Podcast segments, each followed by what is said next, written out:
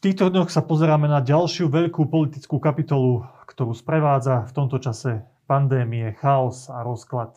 A v, taký, v takýchto chvíľach, kde je ohrozená aj štátnosť Slovenska, sa zvykneme vrácať ku ľuďom, ktorí toho už v našej politike zažili veľa.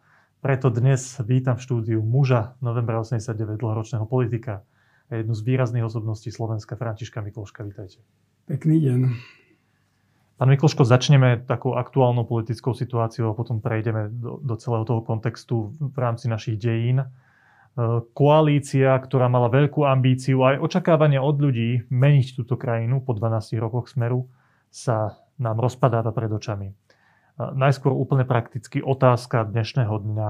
Mal by e, podľa vás vypočuť Igor Matovič ten tlak zo strany SAS a za ľudí a odísť z pozície predsedu vlády, aby sa to všetko upokojilo? Igor Matovič by mal odísť z predsedu vlády, postu predsedu vlády, ale neodíde. Je to úplne samozrejme, že neodíde, pretože to by bol vlastne jeho politický koniec. Situácia, kedy on tak výrazne vyhral voľby a stal sa premiérom, a proste išiel do toho s, s tým, že to bude najlepšia vláda od novembra 89, sa proste za rok zrútila a on sa na takýto post už nevráti, že som presvedčený, že on bude robiť všetko preto, aby tam vydržal, koľko sa bude dať a bude hľadať stále ešte nejaké možnosti, aby to zachránil. Mhm. Keby ste mohli teraz poradiť strane za ľudí, ktorá je teraz takým tým jazyčkom na váhach, lebo strana SAS jasne deklarovala svoj postoj, za ľudí tiež vyzvali Matoviča, ale nedali ultimátum, že oni odídu v prípade, ak nevyhovie ich požiadavke. Tak čo by ste im poradili? Majú zostať a tlačiť ako tá tretia strana v tej koalícii, keď všetko bude na nich? Tlačiť na zmeny v krajine, na reformy a tak ďalej? Alebo je čistejšou cestou odísť a mať predčasné voľby alebo menšinovú vládu? V prvom rade menšinovú vládu vidím ako niečo nerealizovateľné, pretože Veď prečo by potom odchádzali, keby mali podporovať menšinovú vládu? Veď to by znamenalo, že, že proste politicky stratili nejaké sebavedomie a vlastne tam mohli zostať, tam mohli pôsobiť. Čiže podporovať menšinovú vládu politicky považujem za naprosto vylúčené. Ja si myslím, že dneska strana za ľudí by sa ani nemala pridať akože k Saske. Strana za ľudí by mala zaujať svoj vlastný autentický postoj. A ten sa mi zdá, že najlepšie vyjadrila pani ministerka Kolíková, keď povedala, že proste ona už nechce, že proste sa nedá spolupracovať. Nejde to proste s premiérom. To znamená, že oni už teraz musia myslieť na seba, po prípade na svoju politickú budúcnosť. Či si, či si chcú podržať v sebe nejakú autenticitu, nejaké sebavedomie a hrdosť každej politickej strany, alebo že či potom sa stanú znovu v závese jednej ešte silnejšej strany oproti ním, pretože predsa ten pomer vyvažoval nejakým spôsobom teda aj súlik so svojou stranou. A najmä teraz je také zaujímavé sledovať to, každé, povedzme, tieto opozičné strany hovoria, že pán premiér Matovič musí odísť, v opačnom prípade odchádzajú.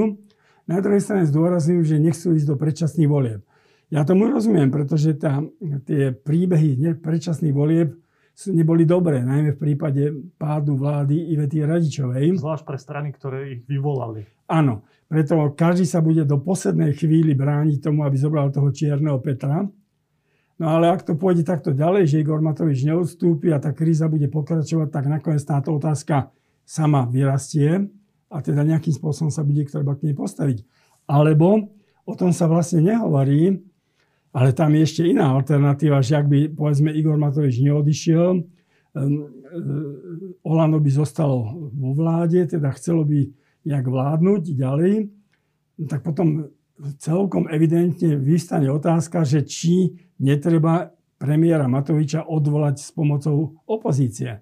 Tomu sa tiež každý bráni, ale toto bude takisto veľmi legitímna otázka, ktorá vyrastie, ak v krajine začne proste chaos. Áno, ja sa ešte vrátim k tej mojej otázke, že čo by ste poradili strane za ľudí. Vy ste odpovedali, ale ja som si všimol, že v diskusii, ktorú ste mali v inom médiu pred pár týždňami, ste povedali takú vec, že vy vidíte veľkú zodpovednosť za to, čo sa v tej koalícii deje a stalo a ako vyzeralo vládnutie tejto vlády aj na tých dvoch menších stranách, aj na SAS, aj za ľudí. Lebo oni mohli nejakým spoločným postojom pritlačiť aj tie väčšie strany k nejakým rozhodnutiam. Že oni majú veľkú silu, tie malé strany v tej koalícii, lebo bez nich nemá koalícia dostatočný počet poslancov. No. A, a teraz úplne teoreticky by práve strana za ľudí mohla byť medzi Smerodina a Olano tým jazyčkom na váhach. Už by sa nemusel zlaďovať s SAS, proste by mohli presadiť aj veľké veci napriek tomu, že sú malá strana. Vám sa zdá, že to v tejto chvíli je už nepripustná pozícia, že by tam zostali aj pod Matovičom a mali by väčšiu silu. Keby tam zostali, tak stratia. Proste nakoniec nejakým spôsobom sa rozplynú, tie percentá im pôjdu dole, lebo politická strana musí vyžarovať moc. Proste voliča priťahuje aj moc, sebavedomie, jasná línia, že viem, čo chcem, ale nie vajatanie. Ako skončili všetky strany, ktoré boli pri smere, pri smere sociálna demokracia aj HZDS, aj SNS proste vypadli. Keď aj Most Hit nakoniec. Aj Most Hit. Čiže keď strana nemá svoje sebavedomie, no proste aj politik musí proste nejakým spôsobom vyžarovať moc, aby ľudí priťahol. O tom je politika a o tom je politika v demokracii. Čiže ak neodídu, tak sa tak sa budú vajatať. Navyše ja si myslím, že sme rodina není partner, s ktorým sa bude, dávať nejak, bude dať nejaké dojednávať. Ona má naprosto svoje vlastné ciele, ambície a oni tam budú len tak vajatať. To je môj názor, že, že ak neodídu, tak proste to bude ich koniec. Dobre, tak ak to úplne zjednoduším, tak tá vaša pozícia je, že úplne najčistejším riešením tej, celej tejto krízy sú predčasné voľby. Ja som presvedčený, že vôbec sa netreba báť predčasných volieb. A v tom je čaro demokracie. Proste, že áno, ona má aj takýto mechanizmus, že keď niečo nevinde, veď tá demokracia je trošku aj lotéria niekedy, je o emóciách ľudí a podobne, ak niečo nevinne, no tak potom sa to dá riešiť predčasnými voľbami. A netreba si klásť otázku, že čo bude, ako bude. Proste v tejto situácii není iné riešenie. V Taliansku je niekedy každý rok sú predčasné voľby, je to kvitnúca krajina, kde všetci radi chodíme. No proste, ale navyše kľúčová vec je iná. Demokracia je o ľuďoch a pre ľudí. Ale keď hovorím, že o ľuďoch, to znamená, že demokraciu tvoria ľudia a voliči. A my si musíme uvedomiť, že pred nami stojí kľúčový problém na ďalšie roky a desaťročia vychovávať voličov. Proste naši voliči sú strašne emocionálni. Proste zapália sa a potom to padne všetko a zase potrebujú inú lásku, iného nejakého vodcu. Čiže predčasné voľby bude lekcia aj pre voličov, ktorí z večera na ráno dali odrazu z niekedy z 5-7% strane Olano dali 26. Takže my ne, nebojujeme len o, o koalíciu, o to, ako, ako to bude fungovať, bojujeme aj o vedomie voličov a preto si myslím, že predčasné voľby majú obrovský význam, aby si aj tí voliči uvedomili, že čo ich krok a ich emócia mala za následok.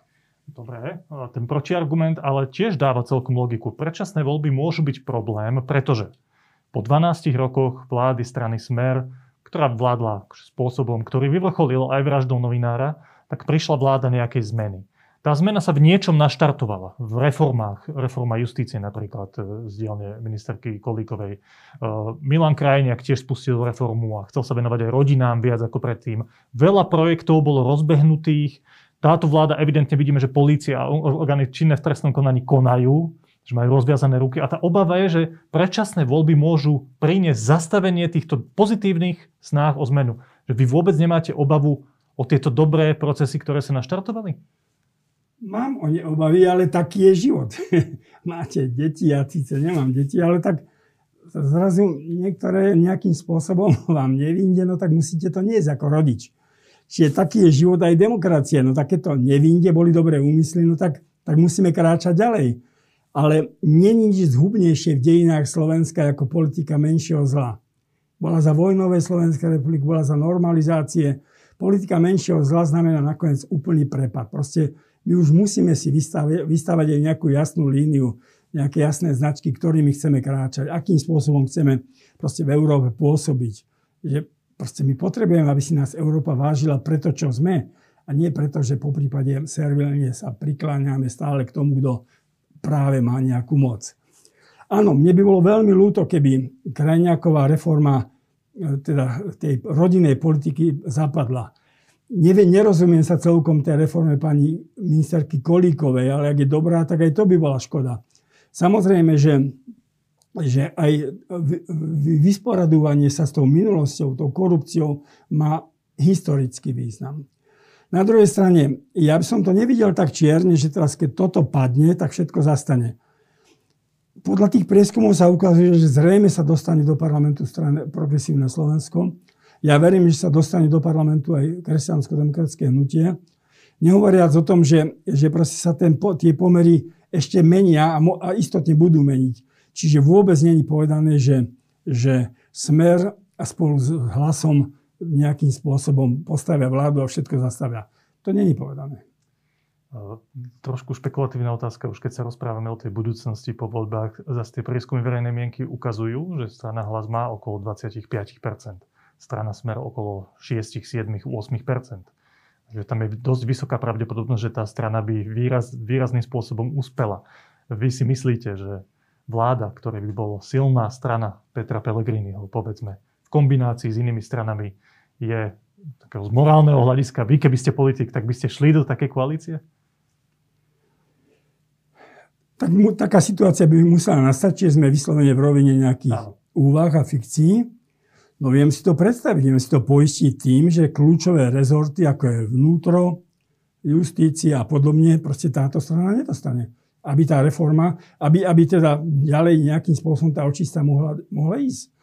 A keď nie, no tak potom sa bude pokúšať vytvoriť nejaká iná vláda, ale, ale ja som presvedčený, že hlas proste jednoducho musel pristúpiť na, takéto, na takúto zmenu podmienok.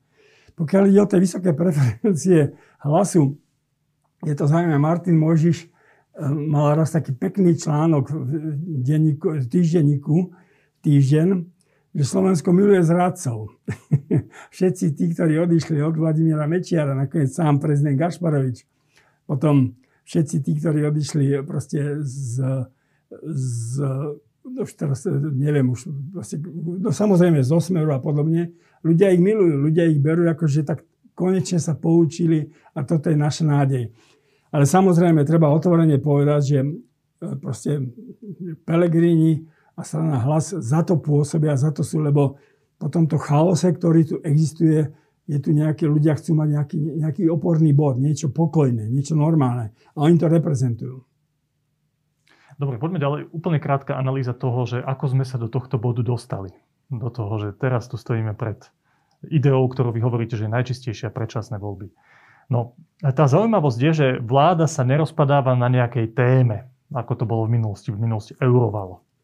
Alebo e, zrada toho sľubu koaličnej dohody, e, napríklad kvôli neschváleniu tej vatikánskej zmluvy o výhrade vo svedomí ani sa nerozpadáva na korupčných škandáloch, čo bol prípad, keď bola rekonštrukcia vlády, vtedy po vražde Jana Kuciaka, keď Peter Pellegrini sa stal premiérom, ale na osobných sporoch premiéra a ministra hospodárstva Sulíka. Je toto správna diagnóza tej príčiny toho súčasného stavu? Samozrejme, to je jediná diagnóza. A tú diagnózu poznáme v týchto novodobých slovenských dejinách. V tom apríli 91 ja som bol predstav parlamentu a sme vedeli, že proste to treba skončiť. Vladimír Mečiar mal vtedy 80-percentnú popularitu. Vtedy mi chodili na, na, na sekretariat predsedu Senera, mi chodili faxy z celého Slovenska, že, že závody idú generálnu štrajku, keď odvoláme. No ale nedalo sa. Nedalo sa a proste museli sme odvolať. Áno, potom vyhral voľby. Ale to isté sa zopakovalo v 94. Proste potom v vystúpení prezidenta Michala Kováča v parlamente sa ukázalo, že to nejde. Už predtým odišiel eh, Milan Kňažko a eh, odišiel Moravčík a Roman Kováč a všetci povedali, to nejde. Nešlo to, áno, Vladimír Meščar sa vrátil, zvíťazil, ale keď to raz nejde, tak, tak, to, tak to proste treba skončiť, lebo nič by sa nezískalo. Proste politika Vladimíra Mečiara a jeho spôsob komunikácie by bol aj tak pokračoval. A toto by bolo aj teraz. Proste, ak to nejde, v tých normálnej komunikácii a, ľudských vzťahoch, no tak to treba skončiť. A proste, áno, takéto sú naše novodobé dejiny. No a vy ste mi akorát nadhodili, lebo táto otázka sa už týka toho širšieho kontextu. O pár dní si pripomíname výročie sviečkovej manifestácie z 88., ktorú ste spolu organizovali. A vraždou Jana Kuciaka a potom následnými politickými zmenami sme vošli akoby do novej takej epochy našich politických dejín je to nejakým logickým vyústením tých zlomových udalostí, ktoré sa udiali v posledných rokoch. No a vy vidíte tie slovenské dejinné súvislosti, lebo ste ich zažili do veľkej miery, na rozdiel napríklad odo mňa. A, a ja sa vás teda chcem opýtať, že ako je možné, že, že po 12 rokoch vlády strany Smer, ktoré vyvrcholili vraždou novinára, sa k moci dostala vláda, ktorá sa po roku rozpadáva na osobných konfliktoch lídrov. Tak hovorí to jasne o nezrelosti podľa mňa celej tejto politickej generácie. Pretože áno, vo chvíli, keď Vladimír Mečiar proste vládol ako vládol, ale bola tu jasná alternatíva. Vtedy sa už dávalo do pohybu proste KDH s Demokratickou úniou a ďalšími. Vtedy aj SDL pochopila, že proste na čele s Petrom Vajsom, že musia ísť do toho, že proste takýto spôsob sa nedá vládnuť. Čiže bola tu jasná alternatíva. To, čo dneska prežívame, je výsledok tej pragmatickej generácie politikov a, a osobností. Tie roky, posledných 10-20 rokov sa nesli naozaj v zmysle ťažkého zápasu o existenčné problémy. Čiže tá generácia musela byť akoby tlačená životom pragmatickou. Ale pri tom pragmatizme, pri tom, pri tom ťahu za svojou bránou, proste na svoju bránu, tak proste oni stratili nejaký ideál, stratili nejaké, nejaké duchovno. A toto je katastrofa toho všetkého, že tu sa vyprázdnila. Proste tá, táto generácia politikov je vyprázdnená. Ona, ona neniesie nič, neniesie žiadnu nejakú ideu. E, pred tými voľbami, pred týmito 2000, e, pred týmito voľbami v 2020, proste tam zaznievali z, týchto, z tejto novej generácie pragmatikov, že proste my také, ako keby taká itečkárska ideológia nejaká, že my proste nás nezaujíma minulosť a nezaujíma nás budúcnosť. My máme problém a my ho musíme vyriešiť.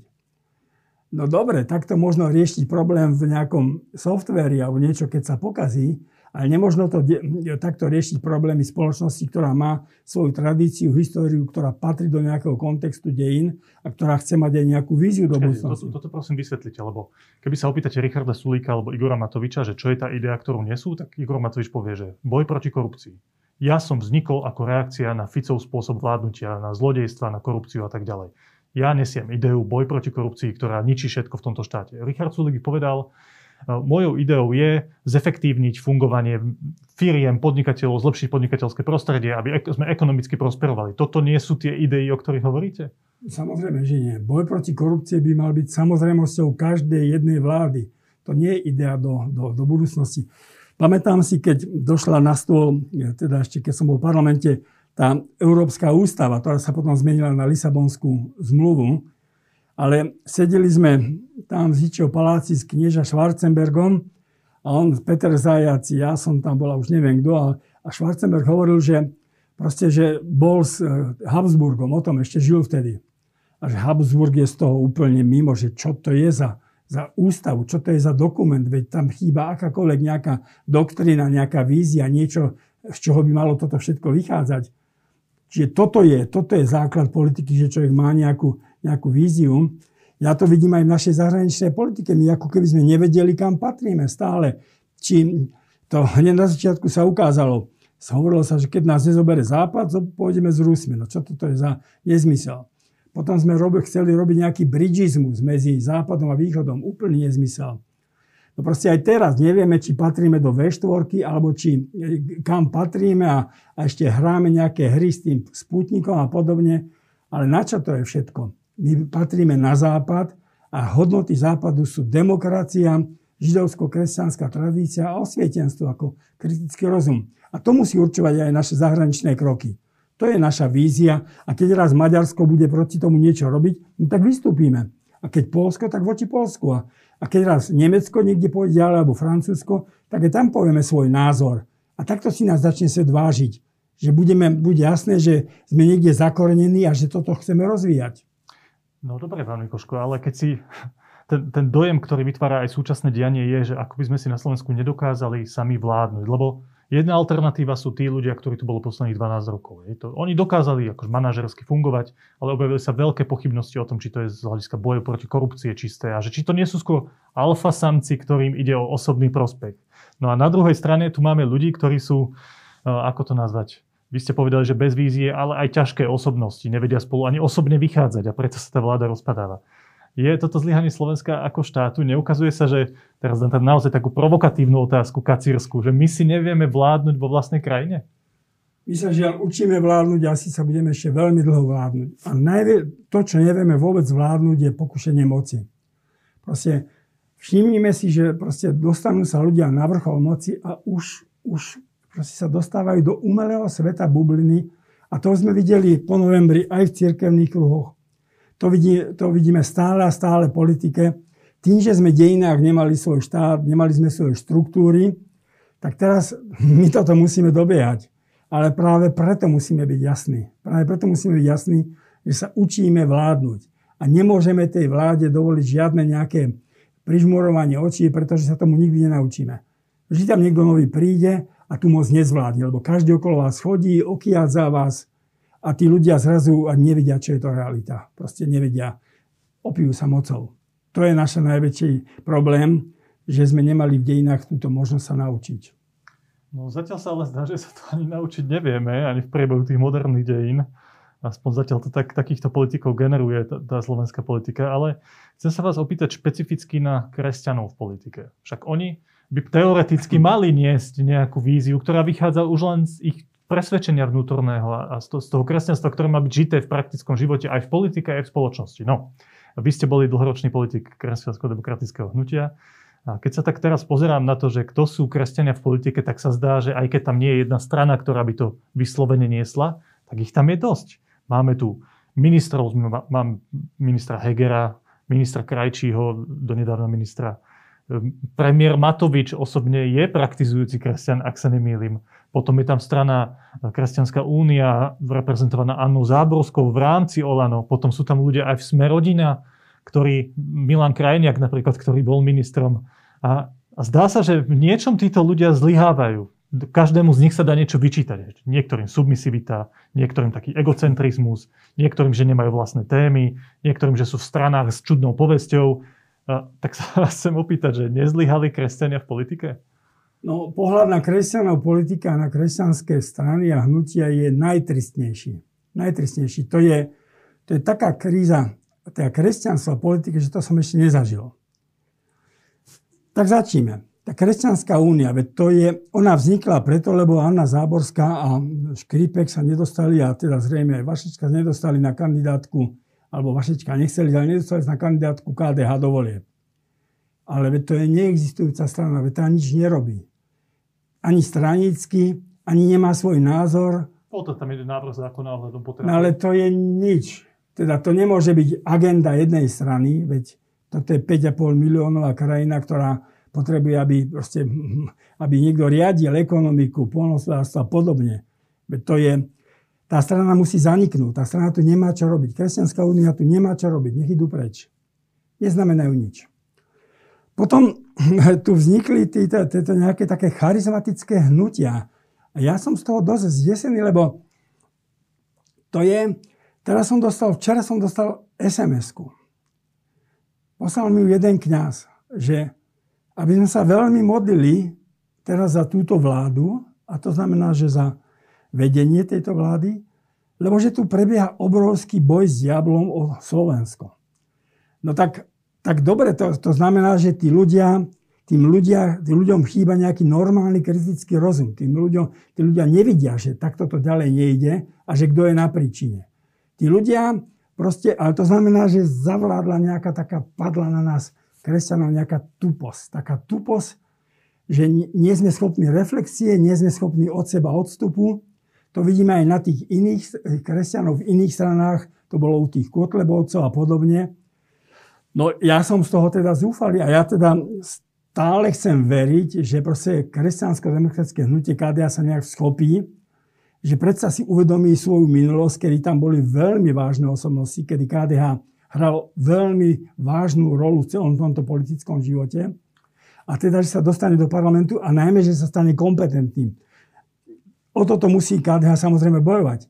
A ak sa to nepodarí v týchto najbližších voľbách, tak potom už musíme asi konštatoval, že kresťanská politika sa úplne zrútila.